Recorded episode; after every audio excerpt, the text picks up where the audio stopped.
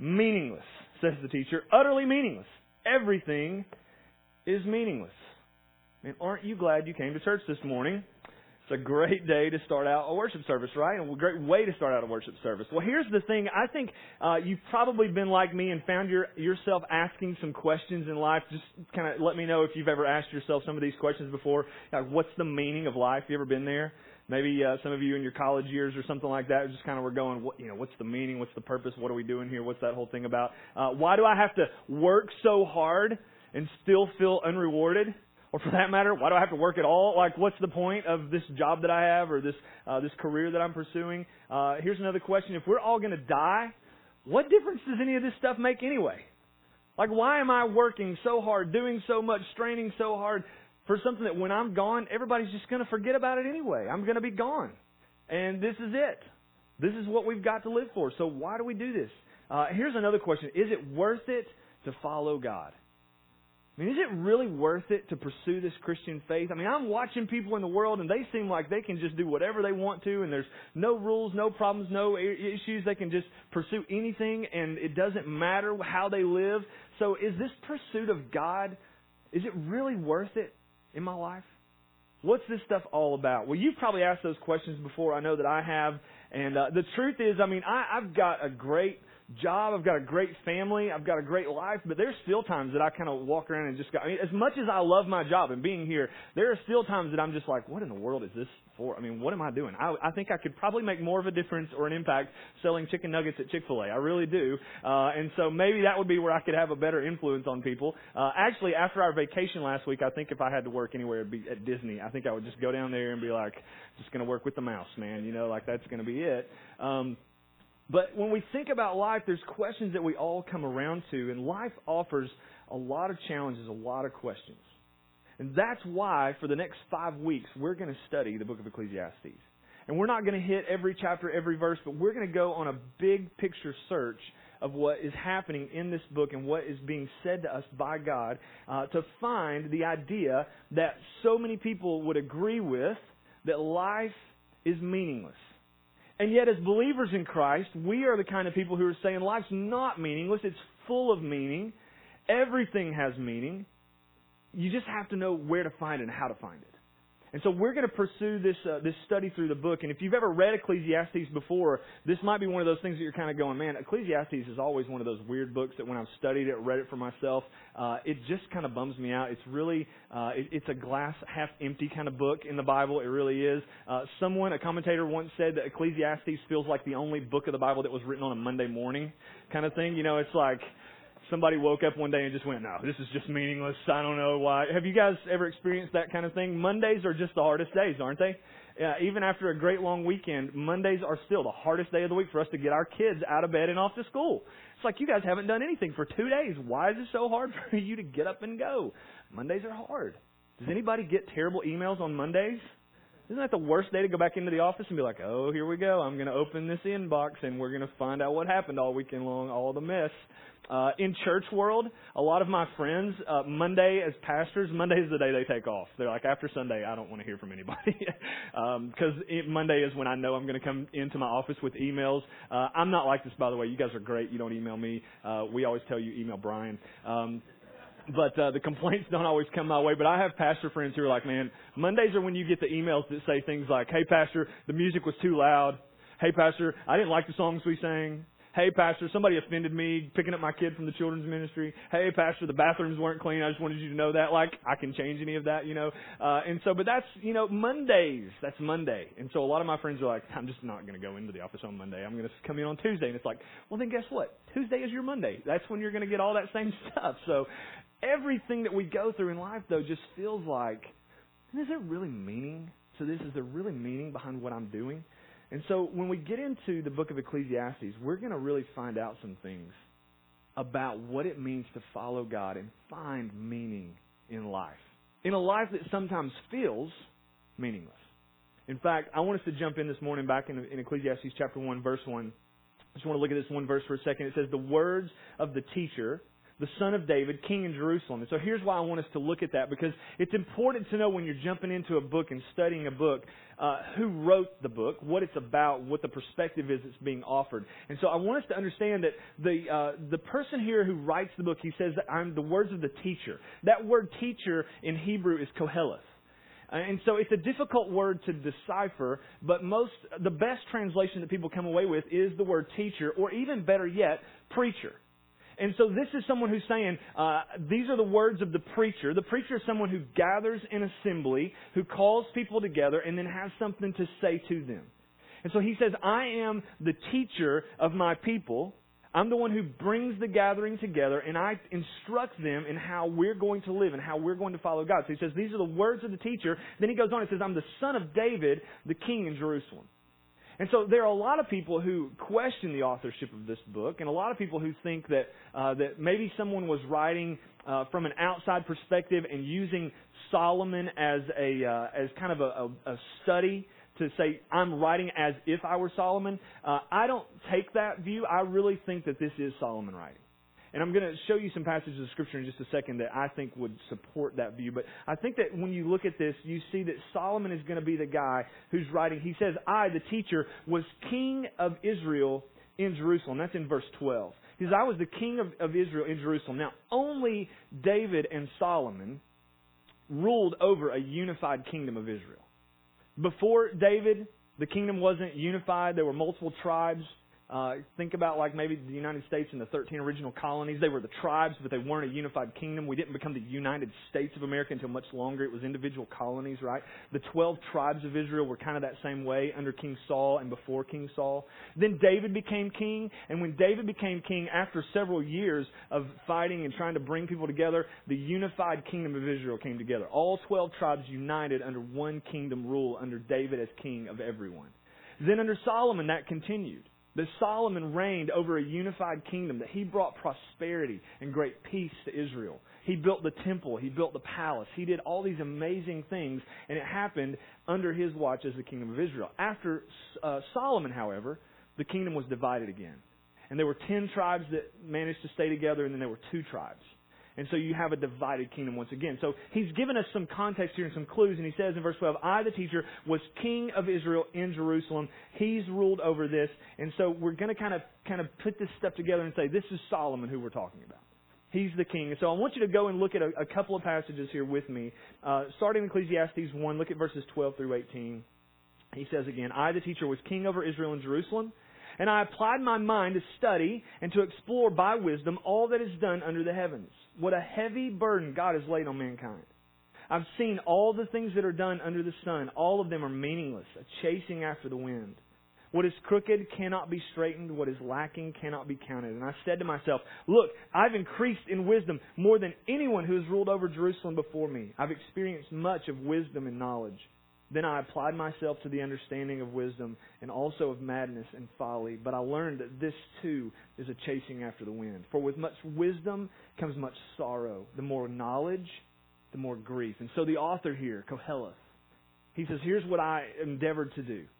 I had more wisdom than anyone before me, and I set my mind and my knowledge and my wisdom to go out and pursue things and explore things and investigate things and find out what the meaning and the purpose of life was. And basically, here's what I found God has put a heavy burden on mankind. And then he gets to the end of verse 18 with much wisdom comes much sorrow. The more knowledge, the more grief. And you go, what in the world does he mean by that?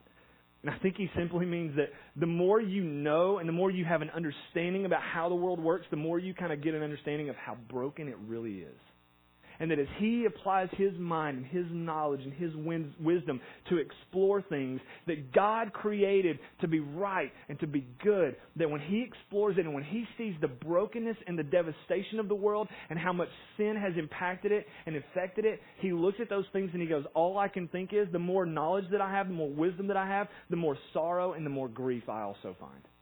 Because I know how things should be, and I see how things are broken. And so he says, I've explored all of these things, and my wisdom was what led me along this path. And so as we kind of figure out these things, I believe that some statements point directly to Solomon being the only person who could write this book. I mean, do you remember the story about how Solomon became king over Israel? uh, go back and, and, look with me in 1 Kings chapter 3. Uh, and we're going to read a few passages of Scripture together here. 1 Kings chapter 3, start in verse 4. These are going to be on the screen for you to see, but if you want to follow along in your Bible, feel free to do that. 1 Kings chapter 3, verse 4, he says, The king Solomon went to Gibeon to offer sacrifices, for that was the most important high place. And Solomon offered a thousand burnt offerings on that altar. At Gibeon, the Lord appeared to Solomon during the night in a dream, and God asked, and God said, "Ask for whatever you want me to give you." I mean, how many of you guys would love God to ask you that question? That'd be pretty good, right? Hey, go ahead, anything you want, you just ask, and I promise I'll give it to you. What would you ask for? Some of you would be like, uh, Ferrari in the driveway, that'd be nice. You know, house payment being paid off. Whatever it is you would ask for, God gives Solomon permission and says, ask for anything you want, I'll do it for you. Solomon answered, You have shown great kindness to your servant, my father David, because he was faithful to you and righteous and upright in heart. You've continued this great kindness to him and have given him a son now to sit on his throne this very day. Now, Lord my God, you have made your servant king in place of my father David. But I'm only a little child, and I do not know how to carry out my duties. Your servant is here among the people you have chosen, a great people, too numerous to count or number. So give your servant a discerning heart to govern your people and to distinguish between right and wrong. For who is able to govern these great people of yours? And the Lord was pleased that Solomon had answered, had asked this. So God said to him, Since you've asked for this, and not for a long life or wealth for yourself, nor have you asked for the death of your enemies, but for discernment and administering justice, I will do what you've asked. I will give you a wise and discerning heart so that there will never have been anyone like you, nor will there ever be. Moreover, I will give you what you have not asked for, both wealth and honor, so that in your lifetime you will have no equal among kings. And if you walk in obedience to me and keep my decrees and commands, as David your father did, I will give you a long life. And then Solomon awoke, and he realized it had been a dream. He returned to Jerusalem, stood before the ark of the Lord's covenant, and sacrificed burnt offerings and fellowship offerings. And then he gave a feast for all of his court. And so Solomon has this moment where God says, Ask for anything you want.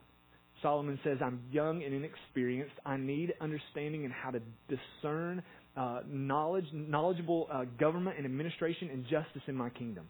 And so God says, since you asked for that, for wisdom, I'm going to give you wisdom, but I'm also going to bless you with the things you didn't ask for. I'll give you wealth. I'll give you honor. I'll give you prestige. So Solomon gains all of these things. Look at in 1 Kings chapter 4, verse 29. It says God gave Solomon wisdom and very great insight. God was faithful to answer that question, and He also gave him a uh, or that uh, that request. He also gave him a breadth of understanding as measureless as the sand on the seashore. Solomon's wisdom was greater than the wisdom of all the people of the east, greater than all of the wisdom of Egypt. He was wiser than anyone else, including Ethan the Ezrahite, wiser than Haman, Calcol, and Darda, the sons of Mahol. And his fame spread to all the surrounding nations. He spoke 3,000 proverbs, and his songs numbered 1,005. He spoke about plant life, from the cedar of Lebanon to the hyssop that grows out of the walls. He also spoke about animals and birds, reptiles and fish. From all nations, people came to listen to Solomon's wisdom, sent by all the kings of the world who had heard of his wisdom. Right, and so Solomon becomes the most wise man, maybe who has ever lived, outside of probably, I believe, Jesus who was in his human form fully God and had the knowledge and the wisdom of God. Solomon has this wisdom, and as we get into the next week, we're going to see all that the author of Ecclesiastes did in his life. Under his wisdom, with his wisdom, with his wealth, with his experience, he pursues everything you can possibly imagine. And as he pursues things, one of the things that we're going to find out about Solomon is that there comes a point in time in his life, and part of the reason that he's writing this book is that he begins to pursue things and leave God out of them. That he's just going to go on a, on a crazy pursuit of incredible knowledge, letting his wisdom guide him, but leaving God out of the center of it. And so we're going to talk about why uh, Solomon does what he does and how it makes sense for us. So again in 1 Kings, let's read one more passage together.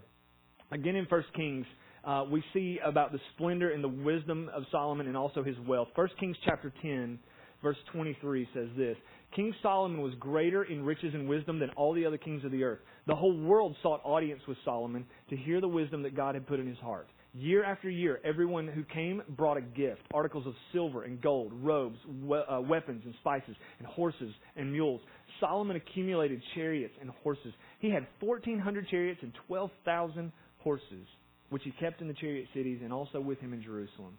The king, I love this, the king made silver as common in Jerusalem as stones, and cedar as plentiful as sycamore fig trees in the foothills. Right, in 1 Kings chapters 4 through 10, we just get a view of Solomon's wealth, the opulence of Jerusalem, the amazing prestige that Israel gains. And we start to see that his kingdom is burgeoning and flourishing, that he is providing things for the kingdom of Israel that they've never dreamed of, that they surpass Egypt and all the kingdoms of the East. And so, in all of these things, we can look at this and kind of go, this is why I believe that this points to Solomon being the author of this book. That who else, other than the wisest, richest man on the planet, could pursue all of these things could have the knowledge to explore all of these things and then write about them so that we have it contained and have it to, to record and to study for ourselves. So that's why I believe that Solomon was uniquely qualified to write this book. Solomon was a, a man who had the means to explore the mysteries of the world, the mysteries of faith in God, and the deepest questions of the human heart. So he's going to do that. And as we jump into the book of Ecclesiastes, uh, I just want to tell you how I kind of interpret this book and uh, and give you a brief summary of how I look at it. And so uh, I believe that Solomon, as he writes this, that Solomon is writing in the back end of his life. I believe Solomon, as he writes Ecclesiastes, is an older man He's been through everything and now he's writing from his perspective of an older man who's done all of this stuff and he's writing back looking at everything he's experienced in order to give us a perspective on how to live our lives under God's glory and what happens if we leave God out of the equation. I believe that's why, why Solomon writes this book.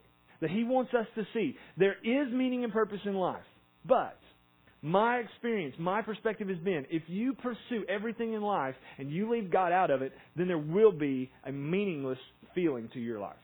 So Solomon's an older guy writing from the back end. Now Solomon certainly made his share of horrible mistakes. I mean, one of the things that God said to him is, I'll continue to bless you in these ways if you follow in the steps of your father David, who had a heart who was dedicated to me. And Solomon lost his way. Solomon, uh, in the kind of middle stages of his kingdom, he lost his way. He, he started to pursue women from outside kingdoms and marry them. That was, a, that was forbidden under God's law. And as he married these women and brought in their culture and their customs into Israel, he also introduced their gods into the culture of Israel. And Solomon started to worship other gods, and the people of Israel started to pursue other gods, idols, false gods. And as he pursued all of those things, the, the mistakes that Solomon made really had incredible consequences. Because again, he's doing all of these things in the middle of his life, searching for, for meaning, pursuing meaning. He's pursuing pleasure, he's pursuing goodness, but he's doing it without God at the center of it. He's doing it while he's pursuing things that are leaving God out of the mix. And so, as an older man who I believe then, at a stage, in an older stage in his life, came back to God, he's writing this book now and he's writing to look back, and, and I think it's kind of from a father's perspective to his kids.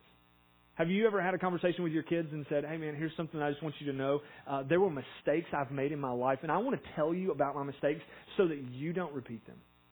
I want you to know about the mistakes I made, the problems that I've run into, the, the things that I've tried to do that were a mess for me, and I want you to know about these things so that you won't make the same mistake that I did. That's what Solomon's going for as he's writing this book, this is almost one of those ways that you can look at and see this is Solomon as a father writing to us and saying, Be cautious. Because if you do the things that I did, you're going to come to this conclusion life is meaningless. Life doesn't have any purpose, and nothing that I do matters at all. And so, in Ecclesiastes, as we get into this, I think that's what Solomon's writing from. Now, there are two verses that I want to share with you that I believe kind of frame the book.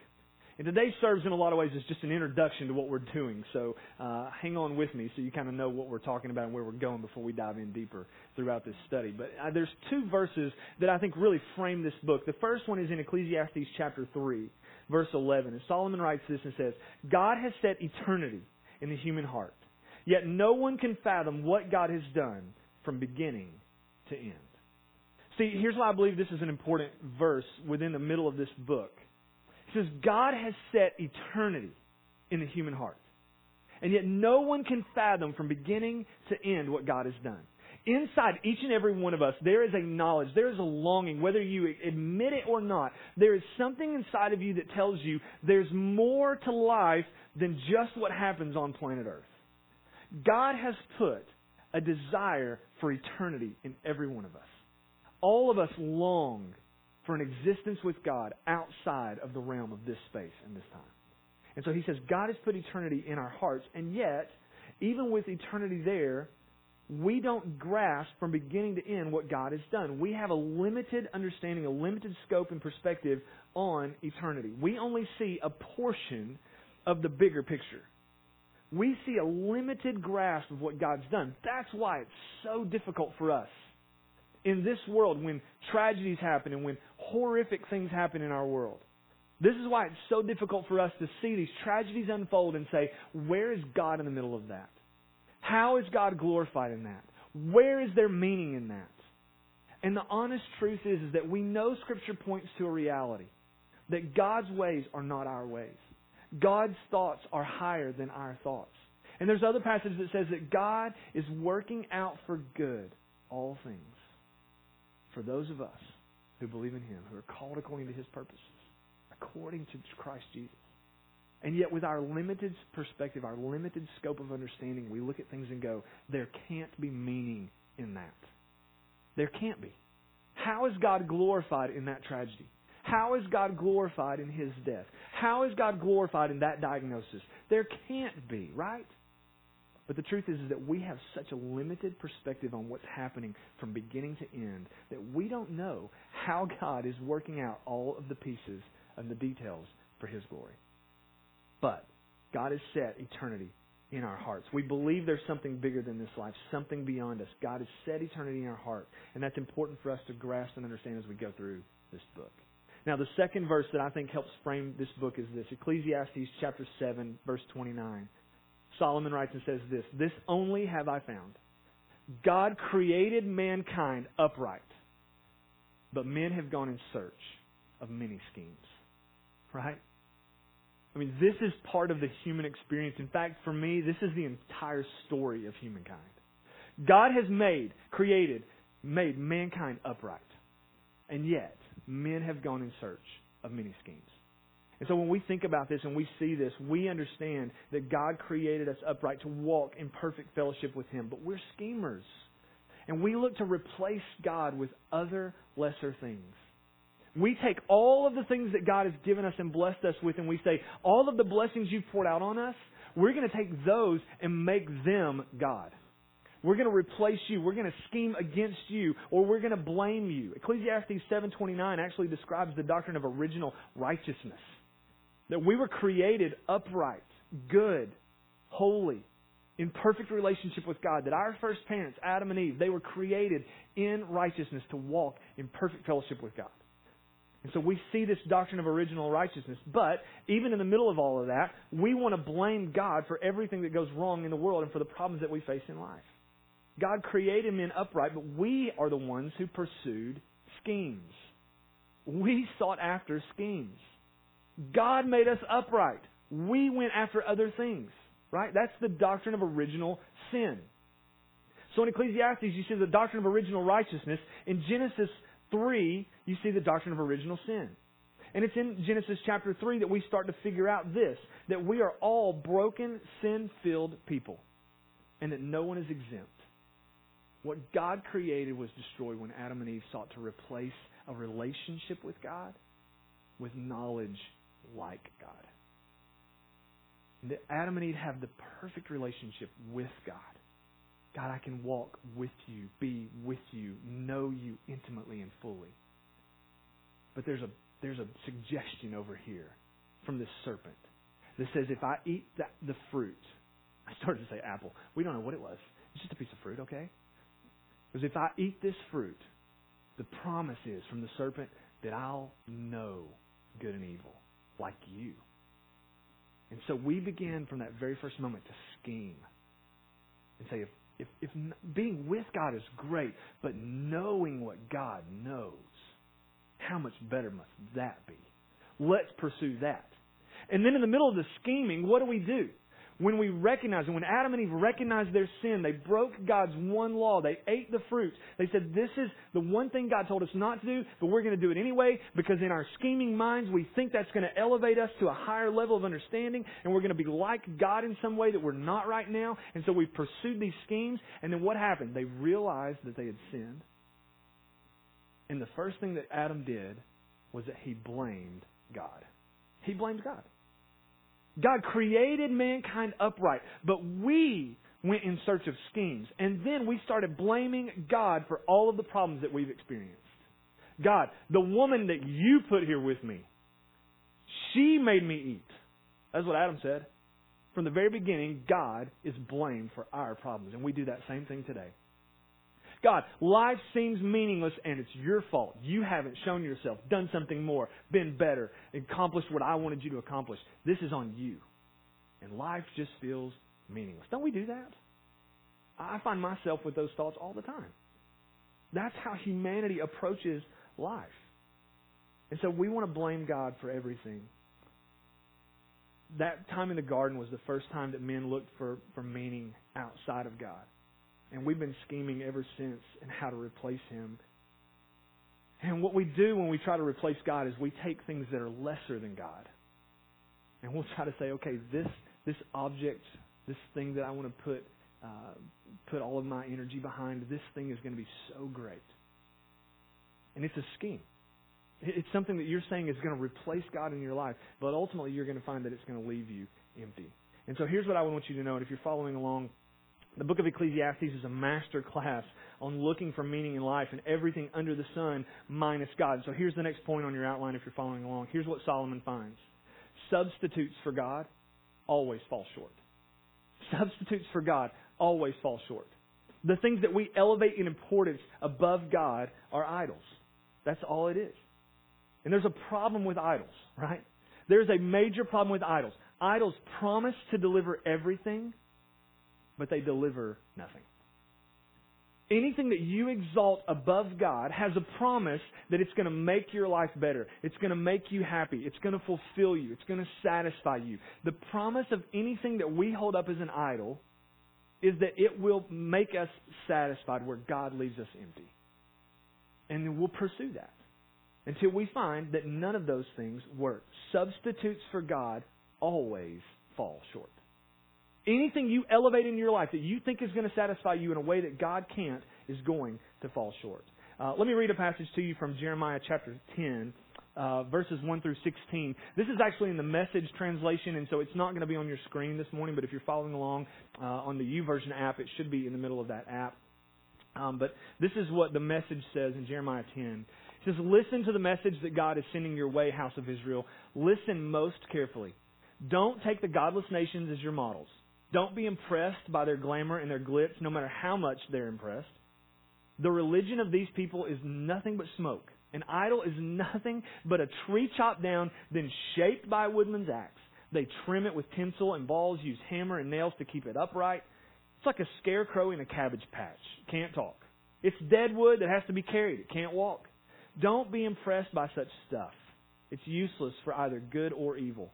All this is nothing compared to you, O God. You're wondrously great, famously great. Who can fail to be impressed by you, King of the nations?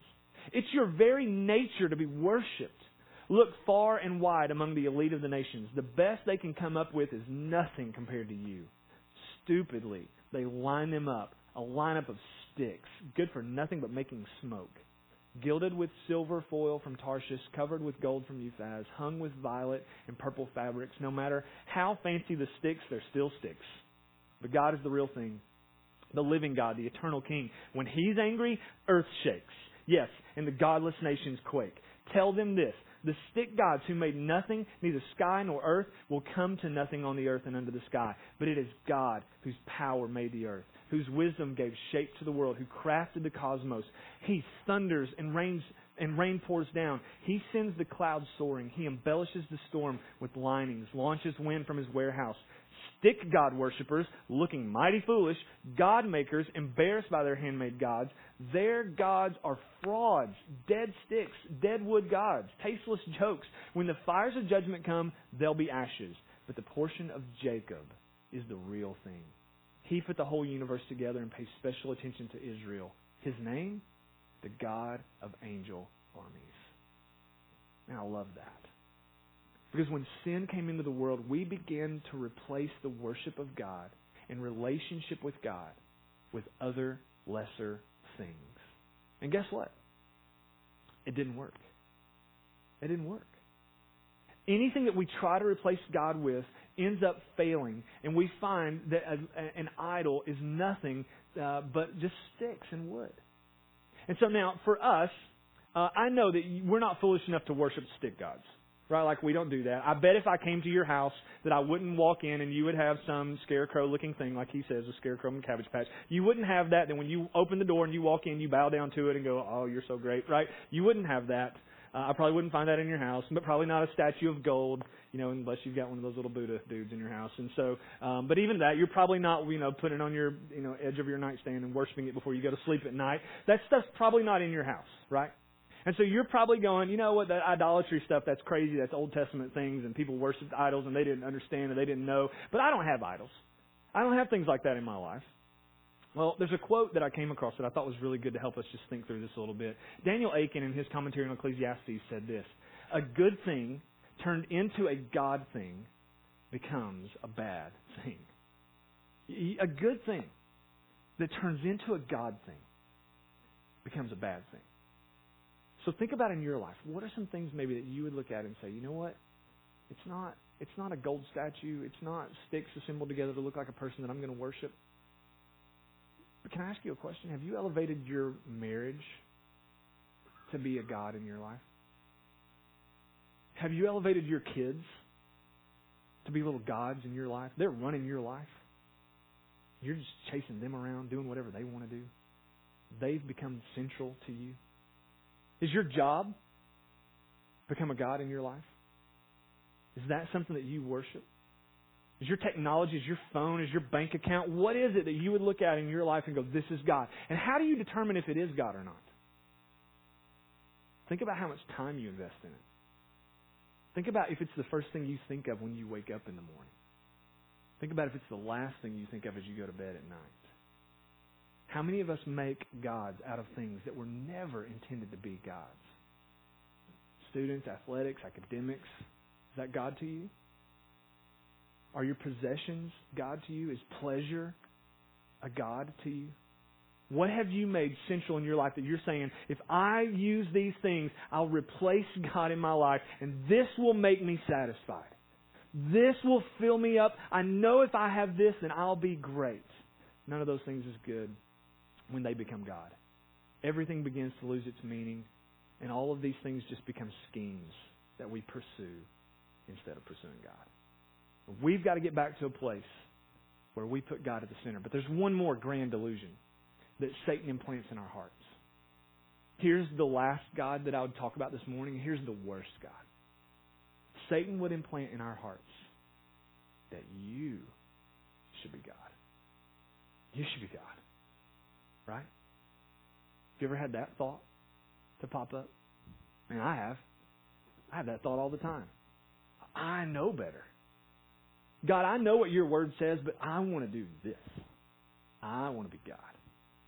God, I know the wisdom of what, what has been taught to me, but I think I know more. I want to be God. God, I don't want there to be consequences. I want to be in control. I want to do whatever I want. I know better than you. We just want to be God. Right? This is the grand delusion of a meaningless life. God, I'm going to take you out of the central role in my life and I'm going to put me there. There's a throne on my heart and I'm going to sit in it. I'm in charge. I rule. I reign. You can advise if you want to, but guess what happens when God advises and I'm in control? I don't have to listen to his advice. But if I put God on the throne of my heart, and I say, You're King, you're Lord, whatever you say I'll do, I will bow in submission to you, then when God says something that I know to be right and He's in charge, I'm going to say, Yes, sir, and I'm going to take a back seat and I'm going to do what God says. But the grand delusion of life that Satan would implant in our hearts is that you should be God. That's what's going to add meaning to your life. You be in control. you do whatever you want to do. The problem with that is that everything you can control, every scheme you can devise, every plan you can make happens under the sun. Now, that phrase, under the sun, we haven't hit it yet in the book of Ecclesiastes, but we're going to. In fact, Solomon uses this term 29 times in the book of Ecclesiastes. He's going to talk throughout the entire book about life under the sun. And he's going to talk about this thing from the perspective of saying that everything in life, everything that happens is here. And the reason that so many people find life meaningless is because this life is all there is. This life is all that gives meaning. And so, what happens under the sun is all that happens. So Solomon's asking the question of meaning in life from strictly an earthly perspective. If this world is all there is, there's no God, there's no afterlife, there's no judgment, then this world that we live in, this is meaningless. It's meaningless. This is where atheists and agnostics have such a difficult problem. Because they can't understand and they can't grasp how their life should have any meaning if there's nothing beyond this life. Why am I doing anything that I'm doing? Why should there be rules? Why should there be consequences? If this is it, do whatever you want to and die. Solomon kind of takes this perspective and he's going to make everything else out. And he's going to say, if you do all of this and you leave God out, you're going to be left empty. Why is that true?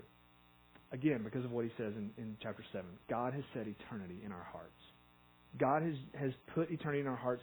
You have to get over the sun in order to determine why life has meaning. If you're going to live in this life, and this world is going to be all there is, under the sun is all there is, then life's going to seem meaningless.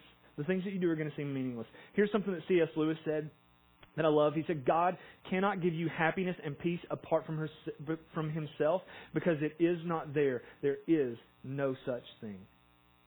So that's why we're going to explore Ecclesiastes for the next five weeks. It points us to finding meaning in life. The book is honest about the troubles of life and addresses questions our culture is asking today. Our culture is constantly asking, what's the meaning? What's the purpose? Why do people believe what they believe? And people think all the time, and maybe we're included in this, you know, if I only had more money or more success or more pleasure or more friends, more time, and then I'd really be happy. And Solomon points to that and says, you know what? I had all of that. I had as much money as you could possibly want. I had as much wisdom as you could possibly want. I had as much pleasure as you could possibly want. And when I look back on life, I open up my book and write meaningless, meaningless, utterly meaningless. That's how he starts the book. And the reason is is because he's left God out of the central part of his life. Here's the last thing that I want us to look at. One last word. The Hebrew word meaningless is hevel. Uh, it literally means smoke or vapor or fog. So when Solomon writes and says life is utterly meaningless, he's saying that life is a hevel of hevels. Right? And so that terminology, the way he uses that is to reinforce, reiterate the intentionality of what he's trying to say. It's like saying the Holy of Holies. That's the most holy place on earth. Or Solomon's Song of Songs. It's Solomon's greatest song that he wrote. And so when Solomon writes and says that life is hevel of hevels, it is utterly without meaning. And so he says life is a vapor, it's a breath, it's just fleeting away. Right? And so it's Halloween season. We're getting put, you know, close to that part, point in time. And thanks to everybody who participated in our trunk or treat for autistic families yesterday. But it's Halloween season, so if you're, you know, watching all those scary movies that you shouldn't probably be watching, uh, you see fog all over the place, right? And so there's fog in the cemetery and fog, you know, wherever the bad guy's chasing you around, and there's always fog. And we're like, why? Why is there always fog? Because fog is disillusioning. Fog is beautiful, but it's scary. Fog has this uh, kind of disorienting uh, kind of device to it. I mean, if you think about it, if you've ever have you ever driven through a dense fog at night? That is crazy, right? Like all of a sudden you're not going 55 anymore. You're like, I think we'll take 15. This should be a good speed to travel at. Maybe I'll try my bright lights. Nope, that's worse. Turn those off. Go back to the low beams. And so just driving in the middle of a thick fog, it's just completely disorienting. And Solomon says that's what life is like when you don't know God. It's just disorienting. You're going through it. And you're trying to put other things at the center to explain life and give meaning to life and give purpose to life and add value to life. But it's just disorienting and distracting. Yeah, there's beauty to it, but it's also confusing. So he's basically going to tell us throughout this book if you want to make sense of everything, you need to put God at the center of it. Because life isn't meaningless over the sun.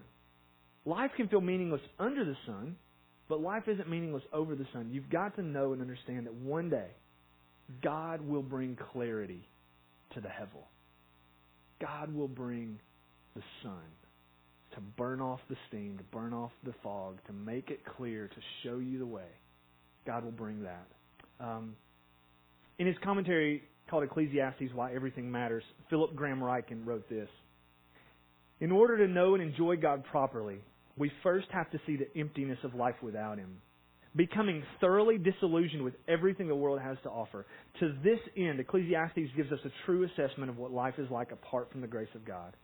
This makes it a hopeful book, not a depressing one. Ultimately, it's a worldview. Its worldview is positive, not negative. And so you kind of see all of this that we go, man, this isn't a negative book. It's a positive book. But we've got to understand the perspective of if you try to go through life with without God at the center, it's going to feel meaningless. In fact, it's going to feel like you're running on a hamster wheel, just spinning in place. Look at the next few verses in Ecclesiastes chapter 1, and then we're going to start to, to close this up. Ecclesiastes chapter 1, verse 4. Solomon writes and says, Generations come and generations go, but the earth remains forever. The sun rises, the sun sets, it hurries back to where it rises. The wind blows to the south and to the north, round and round it goes, every turn, returning, uh, ever returning on its course. All streams flow into the sea, yet the sea is never full. To the place that the streams came from, they'll return there again. All things are wearisome, more than one can say. The eye never has enough seeing, the ear never has enough feel of hearing. What has been will be again. What has been done will be done again. There's nothing new under the sun. Is there anything for which anyone can say, Look, there's something new? It was already here long ago. It was here before our time.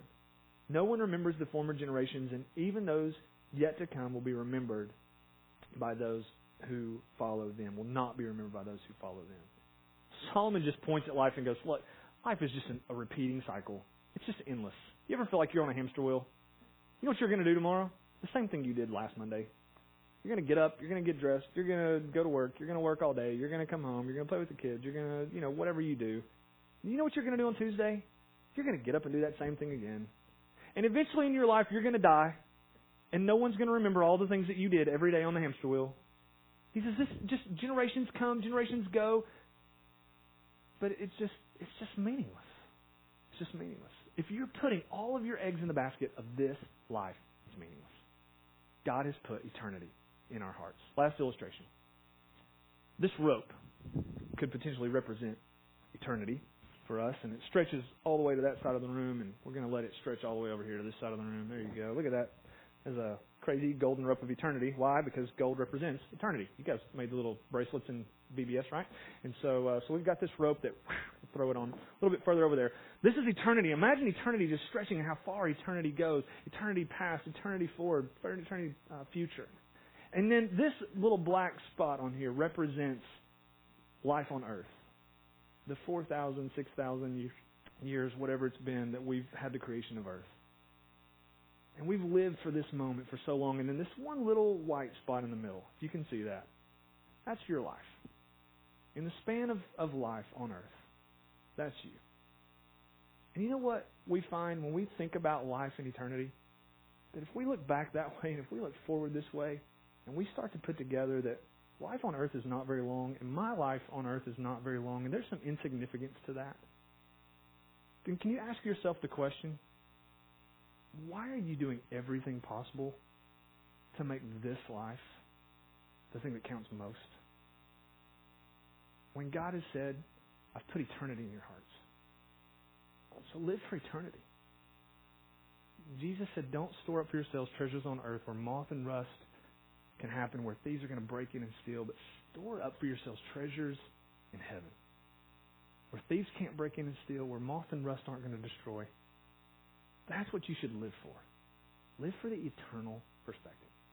That's what Solomon is going to challenge us with. If you find this life to be meaningless, it's quite possible that you've got your perspective focused on the wrong place. That you've sought to replace God with you or with something else. And anything lesser than God is always going to disappoint you. So here's how I want us to close up our time this morning. We're going to sing again together to, to worship and close. But there's going to be a screen here that's got some questions that I want you to think through as you do sing this next song and participate in these next next few minutes. Would you just ask yourself these questions? Does my life have the kind of meaning that God desires me to have? Is my life full of the meaning God wants me to have? And is God at the center of everything I'm doing?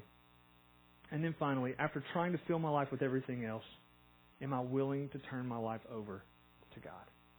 Are you willing to do that? I want you to think on these questions as we sing this last song. Let's pray together. Heavenly Father, I love you. Thank you so much for giving us an understanding and awareness of who you are, for showing us your glory, for helping us to understand that life has meaning, but we've got to find it in you. So, God, would you just help us today to put our hope in the God of our salvation, the God of angel armies? We love you, Jesus, and we ask these things in your name.